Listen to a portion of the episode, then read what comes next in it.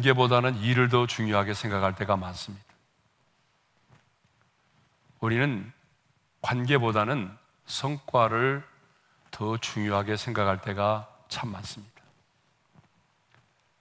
그런데 우리 하나님은요, 일보다는, 성과보다는 관계를 더 중요하게 생각을 하십니다. 더불어 가는 이 세상에서 참 관계는 중요한 것 같습니다. 그래서 저희 교회도 교육자를 뽑을 때에 스펙보다는 얼마나 관계를 잘 맺을 수 있는 사람인지를 우선하여 뽑습니다. 왜냐하면 관계가 더 중요하기 때문이죠. 하나님의 관심은 관계입니다. 그래서 하나님은 하나님과 구원받은 우리를 묘사할 때에 관계로 묘사하고 있습니다.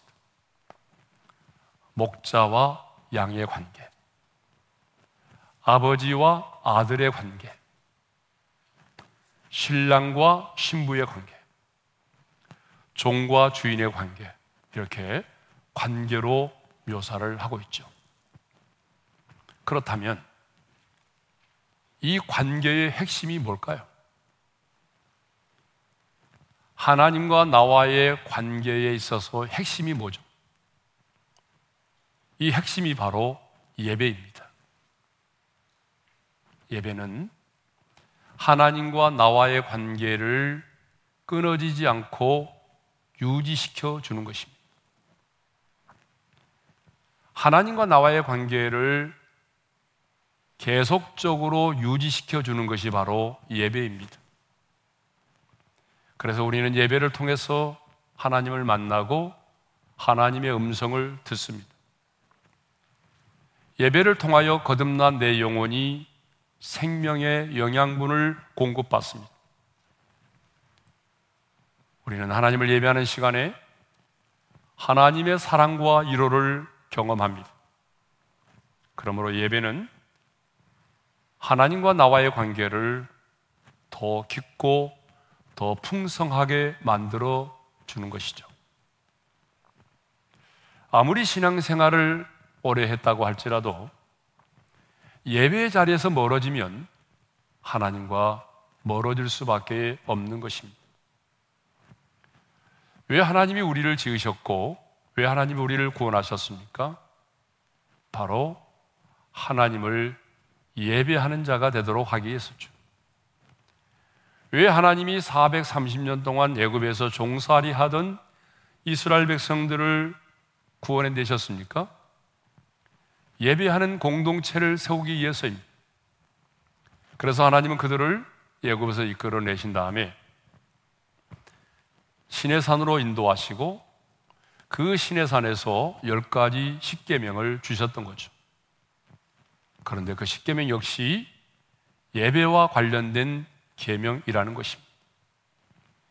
1계명부터 4계명까지는 우리의 예배의 대상이신 분이 하나님이 어떤 분이신가? 그리고 우리는 그 하나님을 어떻게 예배해야 하는가에 대한 계명이고요. 5계명부터 10계명까지는 우리의 삶으로 우리의 삶의 현장에서 드려야 되는 우리의 삶의 예배가 어떠해야 하는 것인가를 말씀하고 있는 거죠. 그러므로 출애굽기의 초점은 해방이 아니라 바로 예배에 있는 것입니다. 그러므로 구원받은 저와 여러분을 향한 최고의 관심은 바로 예배입니다. 그래서 하나님은 신의 산에 강림하셨고요. 이스라엘 백성들에게 십계명을 주셨습니다.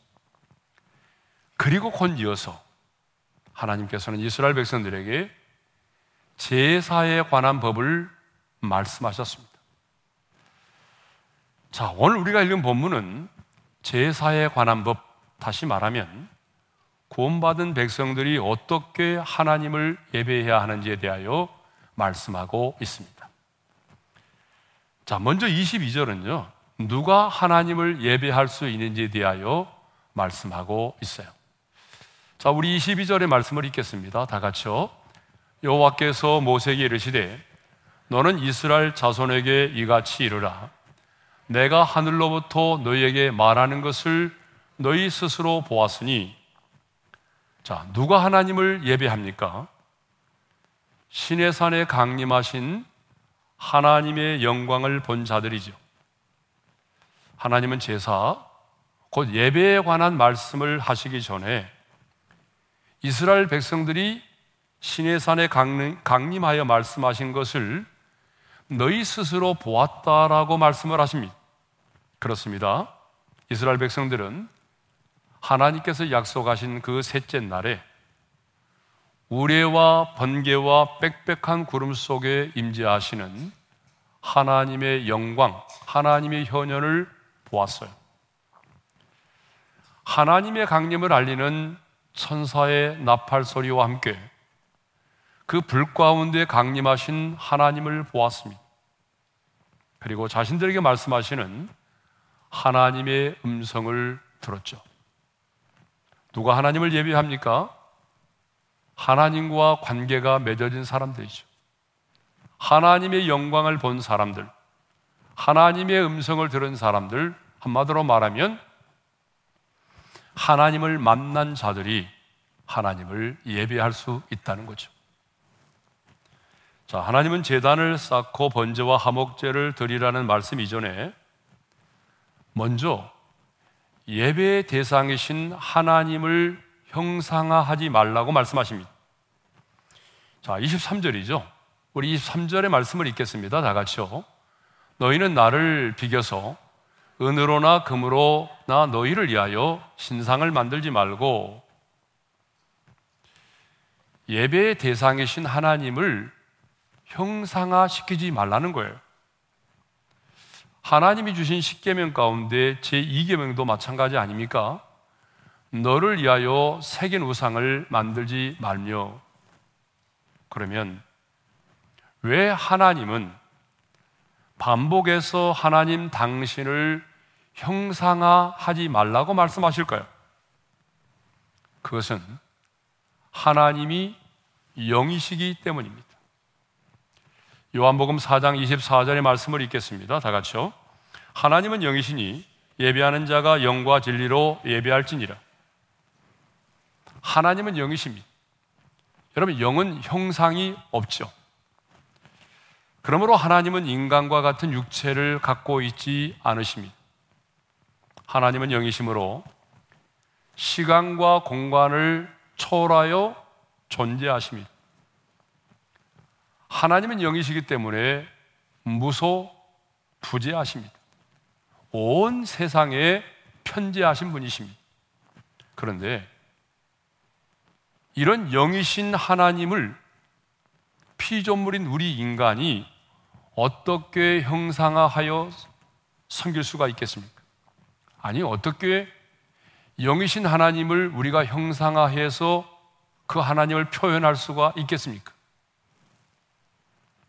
하나님이 신의 산에 강림하셨을 때도 이스라엘 백성들은요, 하나님의 염과 능력과 영광만을 보았지, 하나님의 형상을 보지 못했습니다. 이스라엘 백성들은 번개와 백배간 구름과 산의 연기만을 보았습니다. 우레와 나팔 소리와 하나님의 음성만을 들었습니다. 누구도 실존하시는 하나님의 형상을 본 적이 없습니다. 왜냐하면 하나님은 영이시기 때문입니다. 그런데요, 타락한 재성을 가진 우리 인간들은 보이지 않는 영이신 하나님을 끊임없이 형상화시키려고 합니다. 자, 출애굽기 32장을 보게 되면요. 모세가 신의 산에 올라가서 하나님으로부터 계명을 받고 있는 동안에 율법을 받고 있는 동안에 땅 아래에 있던 이스라엘 백성들은 모세가 더디 내려옴으로 그 순간을 참지 못해서 아론에게 우리를 인도할 신을 만들라라고 요청하죠. 아론은 그래서 금송아지를 만든 다음에 이는 너희를 애굽 땅에서 인도하여 낸 너희의 신이로다라고 말하고 그 금으로 만든 금송아지 앞에 제단을 쌓고 번제와 화목제를 드렸습니다. 이렇게 우리 인간들은요, 끊임없이 끊임없이 자신들이 믿는 신을 형상화 시키려고 합니다. 그러면 왜 사람들은 자신들이 믿는 신을 이렇게 형상화 시키려고 할까요? 왜 사람들은 끊임없이 신상을 만들려고 할까요? 실제로 자신들이 믿는 신이 존재하기 때문입니까? 아니면 자신들이 믿는 그 신을 영화롭게 하기 위해서입니까? 정말 그 신을 위해서 이렇게 하는 겁니까? 아닙니다. 자신을 위해서입니다. 그래서 23절 하반절에 뭐라고 되어 있어요? 다시 한번 읽겠습니다. 다 같이요. 너희를 위하여 신상을 만들지 말고 그 신의 도움으로 보호를 받고 그 신의 도움으로 복을 받고자 함이라는 거죠. 결국은요, 나를 위하여 신상을 만드는 것입니다. 왜 사람들이 무당을 찾고 왜 사람들이 신전에 나가서 절을 하고 왜 사람들이 우상을 만들어 섬깁니까? 자신을 위해서입니다. 자신의 이기심과 자기의 욕심을 채우기 위해서입니다. 그러니까 우상은요, 인간의 탐욕이 만들어낸 부산물인 것입니다. 인간의 탐욕이 만들어낸 부산물이 바로 뭐예요? 그게 바로 우상이죠. 그래서 성경은 탐심은 우상숭배이라고 말씀하고 있습니다. 자, 우리 골로새 3장 5절의 말씀을 읽겠습니다. 다 같이요. 탐심은 우상숭배니라. 눈에 보이는 우상을 만들어 섬기지 않아도 우리 마음, 우리의 마음 속에 있는 탐심이 나를 지배하고 있다면 우리 안에 있는 그 탐심이 곧 우상이 되는 것입니다. 그러므로 우리도 하나님의 실존을 형상화하려고 해서는 안 됩니다. 세상의 모든 종교가 말이죠. 자신들이 믿는 신을 형상하여 섬긴다고 할지라도 우리는 우리의 예배의 대상이신 하나님을 호기심 때문에라도 형상화해서는 안 된다는 얘기입니다. 하나님을 형상하여 우상을 만들지 말라고 명령하신 하나님은요, 이제 토단을 쌓고 그 위에서 번제와 화목제를 드리라고 말씀하십니다. 24절 상반절의 말씀을 읽겠습니다. 다 같이요. 내게 토단을 쌓고 그 위에 내 양과 서로 내 번제와 화목제를 드리라. 자, 하나님은 지금 가장 먼저 두 가지 제사를 드리라고 말씀하시죠. 그 두 가지 제사가 뭐예요? 번제와 화목제입니다. 그런데 여러분 레기서만 보더라도요 다섯 가지 제사가 나오잖아요. 그렇죠? 번제와 소제와 화목제와 속건제와 속죄제가 나와요. 그런데 왜 하나님은 번제와 화목제를 드리라고 말씀하셨을까요? 이 번제와 화목제가 성경에 나오는 모든 제사를 포괄하고 있기 때문에 그렇습니다. 자, 번제가 뭐죠?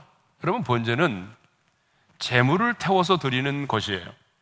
재물을 태워서 드리는 것으로서 우리의 온전한 헌신과 속죄를 상징하는 그런 제사입니다. 그러므로 번제는요, 인류를 위해서 십자가 재단에서 제물로 드려졌던 예수 그리스도의 온전한 희생을 의미한다고 할 수 있겠습니다. 화목제란 하나님과 원수되었던 관계를 종결하고 하나님과 평화로운 관계를 회복하고 유지하기 위해서 드리는 제사를 말합니다. 그러니까 하나님 앞에서의 죄의 문제가 해결된 사람은 하나님과의 화목을 누리게 되고 하나님과의 교제 속에서 하나님과의 교제 속으로 들어가는 그래서 하나님과 친밀한 사귐을 누릴 수 있는 영광을 누리며 살아야 된다고 하는 것입니다.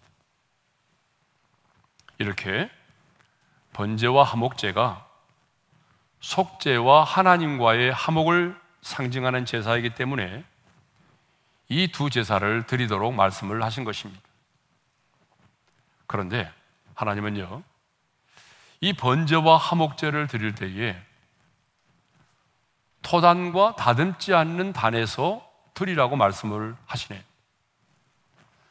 자, 먼저 24절 상반절의 말씀을 읽겠습니다. 다 같이요. 내게 토단을 쌓고 그 위에 내 양과 서로 내 번제와 화목제를 드리라. 여러분, 토단이 뭐죠? 말 그대로 흙으로 쌓은 단을 말합니다. 그러니까 인간적인 요소가 전혀 들어가 있지 않은 그냥 흙으로 만든 재단을 말하는 거예요. 또 돌로 재단을 쌓으려거든 다듬지 않는 돌로 다듬지 않은 돌로 쌓지 말라고 했습니다. 아, 다듬은 돌로 쌓지 말라고 했습니다. 그러니까 다듬지 않는 단에서 하나님께 번제와 화목제를 드리라는 거죠. 자, 25절의 말씀을 읽겠습니다. 다 같이요. 네가 내게 돌로 재단을 쌓거든 다듬은 돌로 쌓지 말라.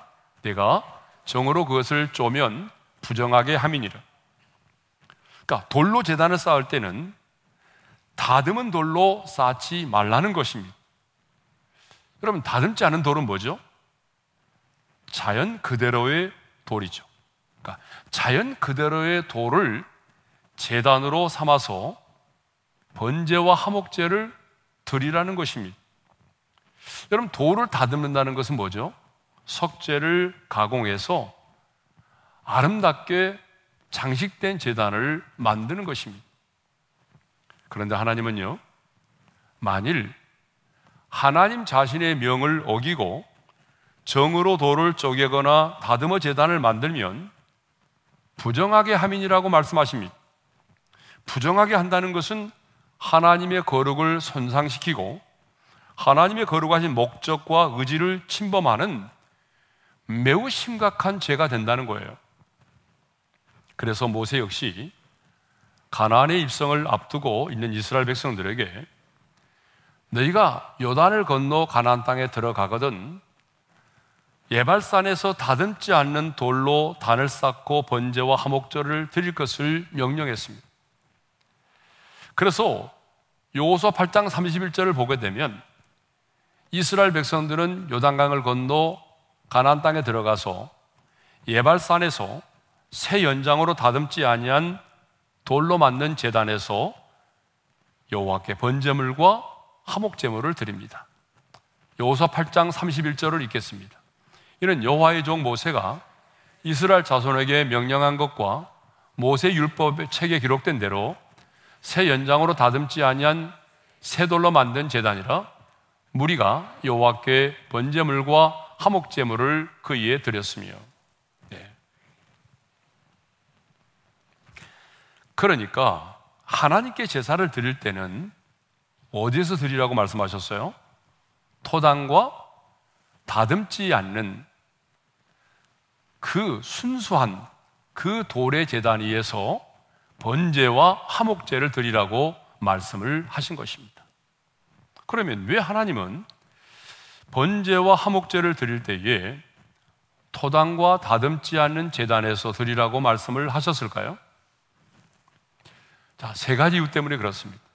그 첫 번째 이유는요, 우상의 신상과 하나님의 거룩한 재단을 구별하기 위해서입니다.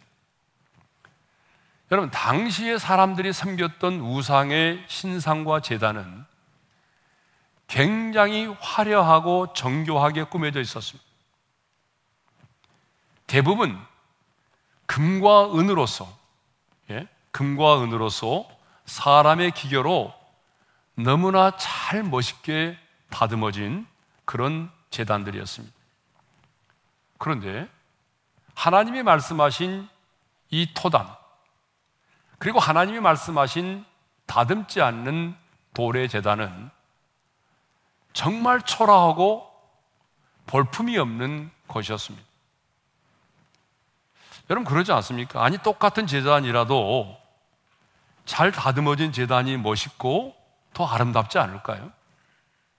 그런데 하나님은요, 손이 닿지 않은 자연 그대로의 토단과 다듬지 않는 재단을 원하셨어요.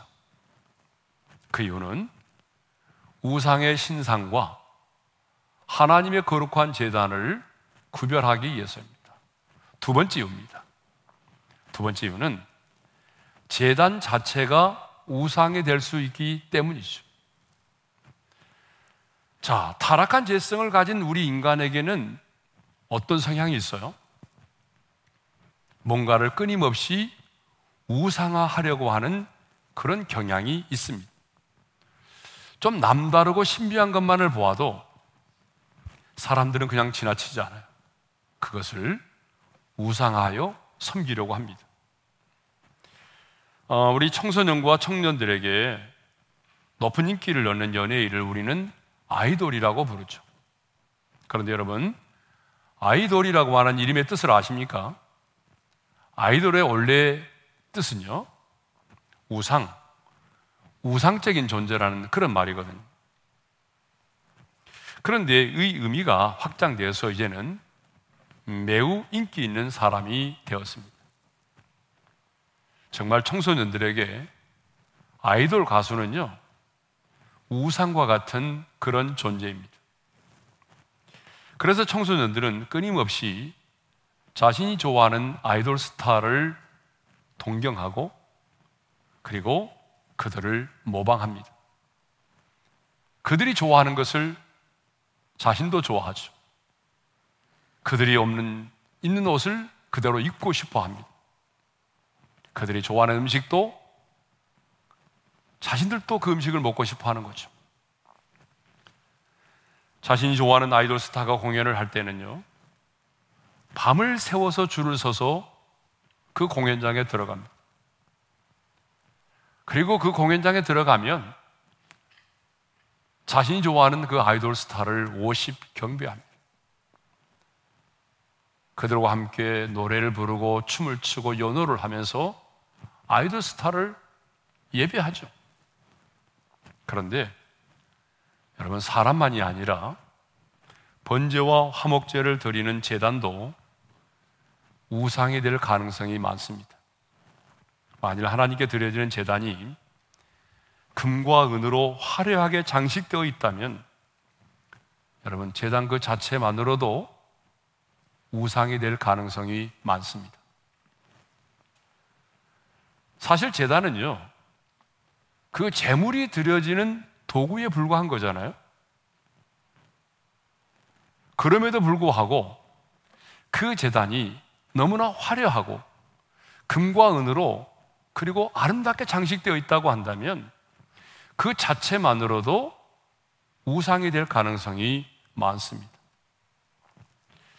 옛날에 저희 어머님은요, 토요일마다 교회 청소를 도맡아 해 오셨는데요. 제가 이렇게 가끔 이제 토요일 날 청소를 돕다 보게 되면 저희 어머님은 이 강대상 위에는 청소를 안 하세요. 이 올라오지를 않으세요. 강대상 위에를. 근데 왜 그러냐 그러면 저희 어머님 생각은 이 강대상이 구약 성전으로 말하면 지성소라는 그런 생각을 갖고 있기 때문에 그래요. 그래서 저희 어머님은 두려워서 청소를 하더라도 이 재단 위에는 올라오지 않으시고 그리고 하강단부터 시작해서 본당을 청소하시죠. 그런데요, 지금도 우리가 예배를 드리는 이곳을 성전이라고 생각하는 분들이 계세요. 그래서 우리가 드리는 이 예배당을 성전이라고 생각하고 또 강단을 재단이라고 생각하는 분들이 계십니다. 우리가 뭐 익숙해져 있기 때문에 알면서도 사용하지만 엄밀하게 본다면 그런 표현들은 맞지 않은 표현들이죠. 그래서 성전을 지금도 우상화하고 재단을 우상하려고 하는 사람들이 있습니다. 그러나 새 언약의 백성인 우리들에게는요, 예수를 믿고 영접하여 성령께서 내주하여 계시는 우리 한 사람 한 사람이 성전입니다. 그리고 하나님께 예배를 드려지는 하나님께 예배로 드려지는 우리의 삶의 모든 현장이 재단이 되는 것이죠. 왜 하나님이 옛 언약의 백성은 이스라엘 백성들에게 토단과 다듬지 않는 단으로 제사를 드리도록 하였습니까? 우상의 신상과 하나님의 거룩한 제단을 구별하기 위해서입니다. 그리고 재단 그 자체가 우상이 되지 않도록 하기 위해서였습니다. 그런데 그보다 더 본질적인 이유가 있습니다. 그러니까 세 번째로 왜 하나님이 우리에게 그런 토단과 다듬지 않는 단위에서 제사를 드리도록 했을까? 그 세 번째 이유가 더 중요합니다. 세 번째 이유는 순수한 내 모습 그대로 재단을 쌓으라는 것입니다. 인위적으로 꾸미지 말고 내 모습 그대로 하나님께 드려져야 한다는 것입니다. 여러분, 토단과 다듬지 않는 재단은요, 보잘 것이 없어 보이지만, 있는 모습 그대로의 순수함을 지니고 있습니다. 그러므로, 하나님께 나오는 자들은 어떤 자신의 노력이나 자신의 어떤 공로나 업적을 가지고 재단을 쌓지 말라는 거예요. 자신의 공로와 업적을 가지고 하나님 앞에 나오지 말라는 거예요. 있는 모습 그대로, 약한 모습 그대로 그 순수함으로 나오라는 거예요. 그렇습니다, 여러분. 하나님이 받으시는 예배는요, 있는 모습 그대로의 예배입니다. 하나님이 받으시는 예배는 꾸밈이 없는 순수한 예배입니다. 상한 모습 그대로의 예배입니다. 그래서 다윗은요, 자신이 지은 죄를 회개하면서 시편 51편 17절에서 이렇게 고백합니다. 읽겠습니다. 하나님께서 구하시는 제사는 상한 심령이라. 하나님이여 상하고 통회하는 마음을 주께서 멸시하지 아니하시리라. 하나님께서 구하시는 제사가 어떤 제사예요? 바로 상한 심령으로 드리는 제사입니다. 자, 그러면 여기서 말하는 상한 심령은 뭘 말하죠? 하나님은 상한 심령으로 드리는 그 제사를 원하시는데 상한 심령은 뭐죠? 쉽게 말하면 상처받은 심령을 말해요. 상처받은 심령. 그런데 어떤 사람이나 환경으로 말미암아 마음을 아파하는 것이 아니에요. 우리 시어머니는 왜 이렇게 나를 미워하지? 그 시어머니의 말에 의해서 내가 마음이 아파가지고 속상해하는 그런 마음을 말하는 게 아니라는 거예요. 자, 여기서 말하는 상한 심령은 내가 어떤 사람이나 내가 처해 있는 환경으로 말미암아 내 마음을 내 마음 마음을 아파하는 것이 아니라 하나님의 은혜를 잊기에는 전혀 어울리지 않는 자신의 그 제약된 모습 때문에 아파하는 마음이에요. 좀 더 구체적으로 말씀드리면 내 안에 있는 미움, 내 안에 있는 분노와 혈기. 여러분, 분노와 혈기 때문에 우리가 참 쓰러질 때가 얼마나 많습니까? 내가 조금 더 참아야 되는데, 내가 왜 분노했을까? 내가 그렇게 혈기를 부렸을까? 우리 안에 있는 탐욕, 우리 안에 있는 시기와 질투, 용서하지 못함, 용서가 안 되는 거예요. 그러니까 주님 앞에 나올 때마다 이거 용서하지 않은 마음 때문에 괴로운 거예요. 주님은 용서하라고 말씀하셨는데, 주님은 나 같은 죄인도 용서해 주셨는데, 나는 용서가 안 되는 거예요. 그것 때문에 내 심령이 괴로운 거예요. 조급함과 음란함과 게으름 이런 것들 때문에 하나님 앞에서 마음 아파하는 것. 여러분 이것들 때문에 우리 마음이 괴로울 때가 얼마나 많아요. 그죠? 바로 그 마음이 상한 심령이라는 거예요. 누가복음 18장을 보게 되면 하나님은요. 자신의 의를 내세우며 기도하는 바리새인의 기도를 듣지 않으셨습니다. 반면에 감히 눈을 들어 하늘을 쳐다보지도 못하고 다만 막 가슴을 치면서 하나님이여 불쌍히 여기소서 나는 죄인이로소이다 라고 탄식했던 그 세리의 기도를 하나님은 들으셨어요. 하나님은요, 오늘 또 자기 자신의 선함과 자기의 의로움을 가지고 나오는 사람들을 하나님은 멸시하십니다. 아니, 받지 않은 정도가 아니라 그들을 멸시하세요. 반면에 우리 하나님은 마음이 상한 자, 자신이 지은 죄 때문에 자신 안에 여전히 남아있는 그 죄 때문에 마음 아파하는 그 마음이 상한 자들을 하나님은 찾으십니다. 그러므로 여러분, 하나님 앞에 나올 때는 여러분 자신의 죄를 숨기려고 하지 마십시오. 넘어졌으면 넘어진 모습 그대로 나오십시오. 넘어졌으면 넘어진 여러분의 모습을 은폐하려고 하지 마시고요.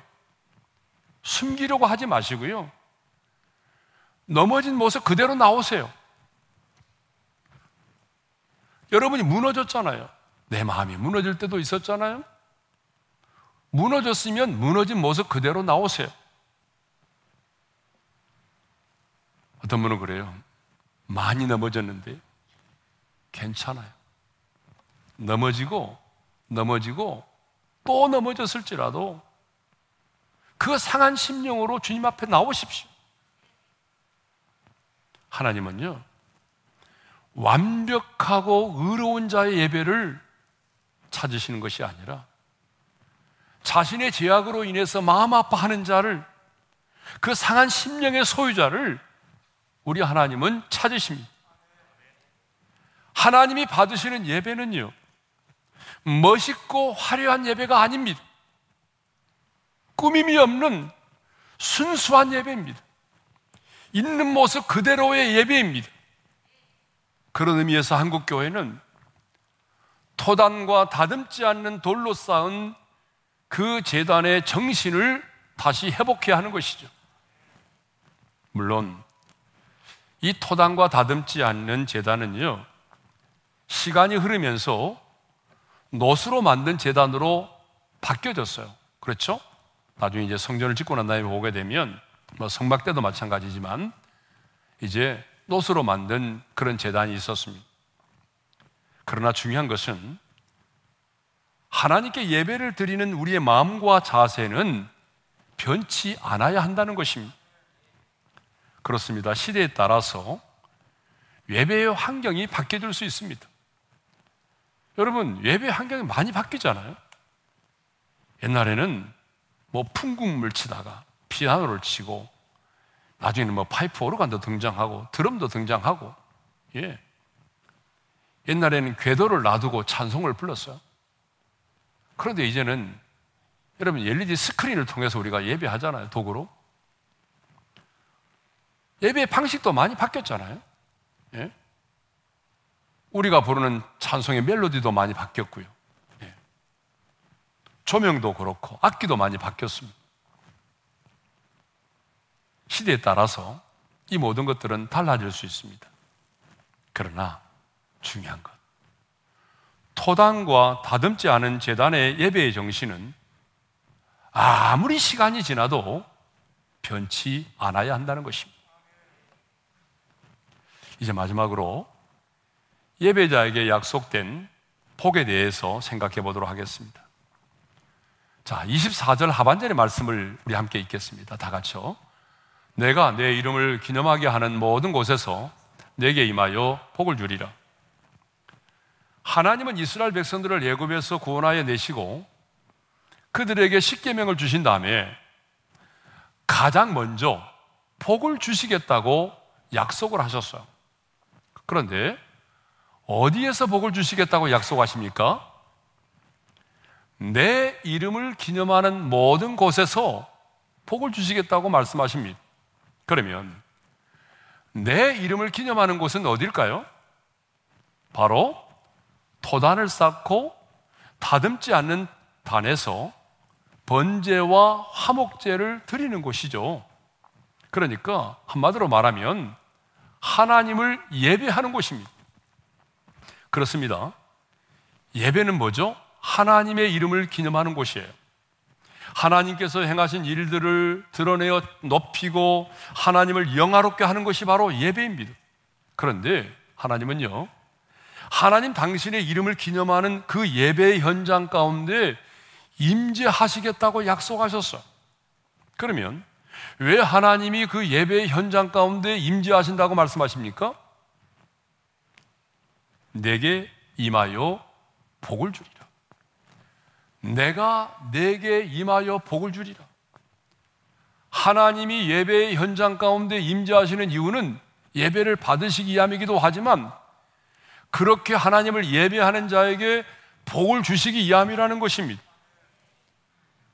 그래서 여러분 솔로몬이 하나님께 제사를 드리는 예루살렘의 성전을 완공했을 때에 그날 밤에 하나님이 솔로몬에게 나타나셔서 이렇게 말씀하셨어요. 다 같이 읽겠습니다. 이제 이곳에서 하는 기도에 내가 눈을 들고 귀를 기울이리니 이는 내가 이미 이 성전을 택하고 거룩하게 하여 내 이름을 여기에 영원히 있게 하였습니다. 내 눈과 내 마음이 항상 여기에 있으리라. 자, 하나님은 그때나 지금이나 변함없이 토당과 다듬지 않는 재단으로 하나님을 예배하는 그 현장 가운데 임재하십니다. 그러니까 순전한 마음으로 상한 마음으로 영과 진리로 그렇게 하나님을 예배하는 그 예배의 현장 가운데 우리 하나님은 오늘 또 영으로 임재하십니다. 그리고 복을 주십니다.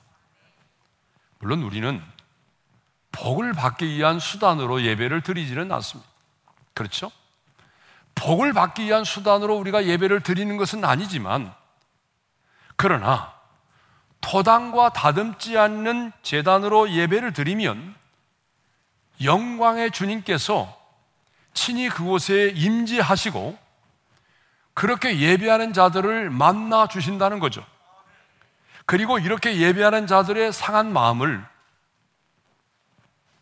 그렇게 예배하는 우리의 상한 심령을 주님께서 어루만져 주시고 치유하여 주십니다. 거기서 끝나는 것이 아니라 세상을 이길 수 있는 힘을 공급해 주십니다.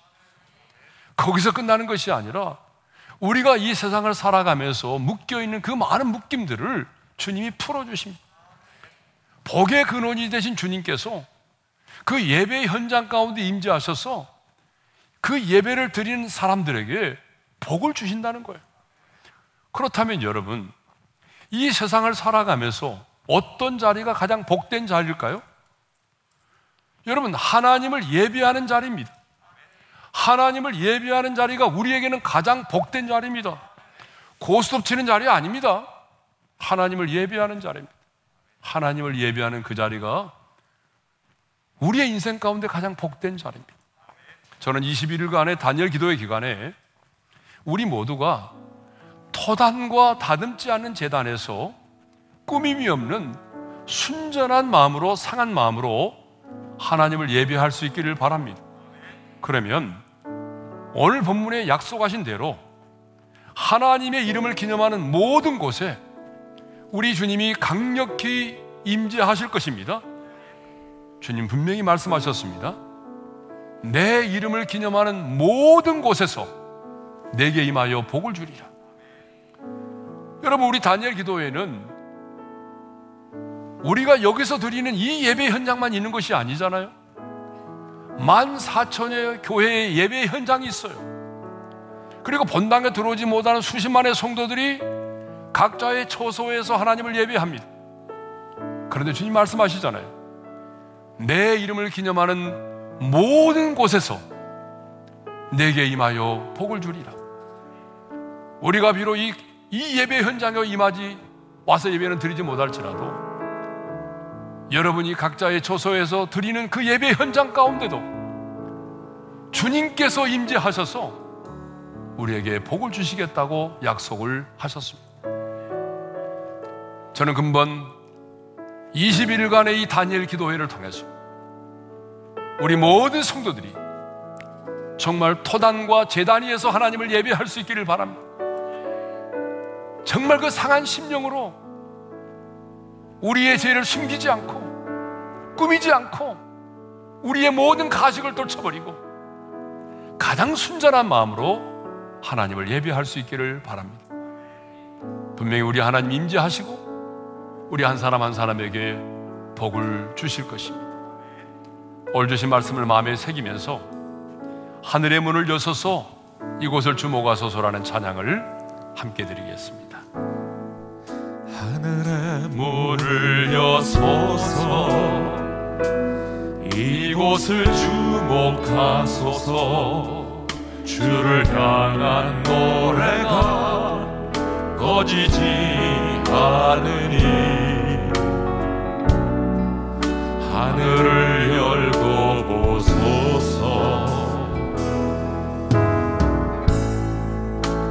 곳에 임재하소서. 주님을 기다립니다.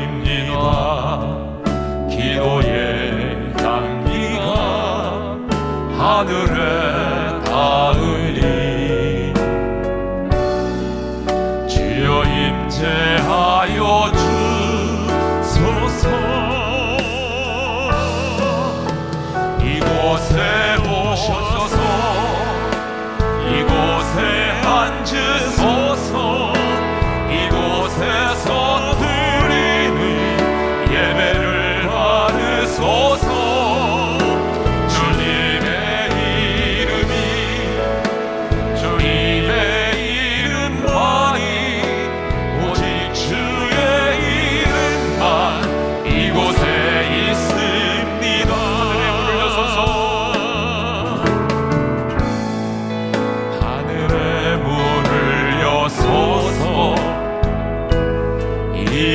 이곳을 주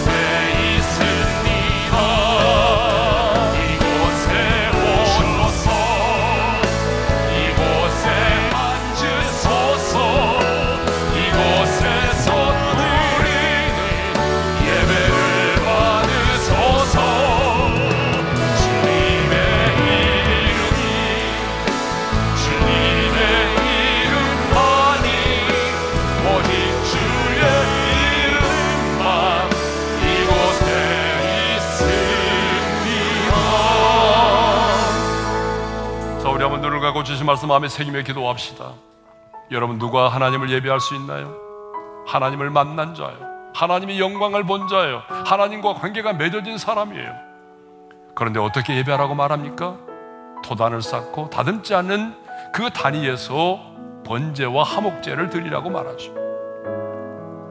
때묻지 않은 그 모습, 아니 연약한 모습 그대로, 순전한 모습 그대로, 상한 심령으로 가식적인 모습을 다 떨쳐버리고 그렇게 하나님을 예배하라는 거예요. 그럼 주님이 말씀하시죠. 약속하셨어요. 내 이름을 기념하는 그곳에 모든 곳에 내가 내게 임하여 복을 주리라.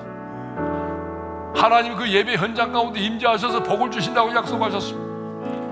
하나님, 하나님을 예배하는 이 자리가 내 인생의 가장 복된 자림을 잊지 않게 도와주십시오. 21일 동안 단열 기도회 진행하는데 내가 21일 동안 하나님을 예배할 때 토단과 다듬지 않은 재단에서 하나님을 예배하게 도와주셨소. 어느 곳에서 하나님을 예배하든지 간에 강력한 하나님의 임재를 경험하게 하시고 하나님께서 내게 주신 그 놀라운 은혜와 축복을 받아 누리는 21일간의 단열 기도가 되게 해달라고 우리 주여 한번 부르고 기도하겠습니다 주여 할렐루야 우리 아버지 하나님 감사합니다 하나님의 자녀 삼아주시고 하나님을 예배할 수 있는 영광스러운 특권을 우리에게 주신 것을 위하여 감사합니다 하나님 우리가 하나님을 예배하며 하나님의 도단을 쌓고 가득지 않은 재단에서 하나님을 예배할 수 있기를 원합니다. 하나님, 우리의 의와 공로를 가지고 나가는 것이 아니라 우리의 상한 심령을 가지고 주님 앞에 나가기를 원합니다. 연약한 모습, 넘어진 모습 그대로 주님 앞에 나가기를 원합니다. 아버지 하나님 그 모습으로 주님 앞에 나가 예배할 때에 하나님의 이름을 기념하는 그 모든 현장 속에 임재하여 주십시오.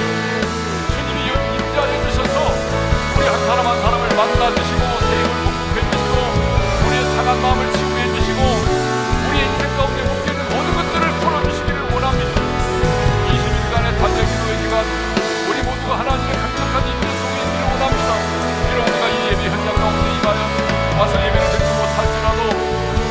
우리가 예배하는 그 초소 가운데 주님이 임재하여 주시고 우리에게 말씀하여 주옵소서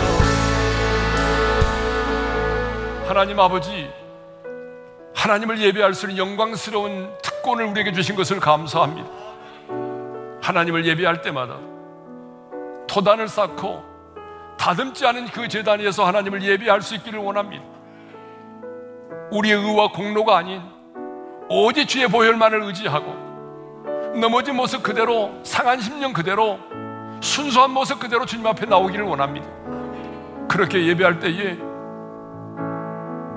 약속하신 말씀대로 하나님의 이름을 기념하는 그 현장 속에 임재해 주시고 주님 우리 한 사람 한 사람을 만나 주시고 말씀해 주시고 우리의 상한 마음을 치유하여 주옵소서. 이제는 우리 주 예수 그리스도의 은혜와 하나님 아버지의 영원한 그 사랑하심과 성령님의 감동, 감화 교통 인도하심.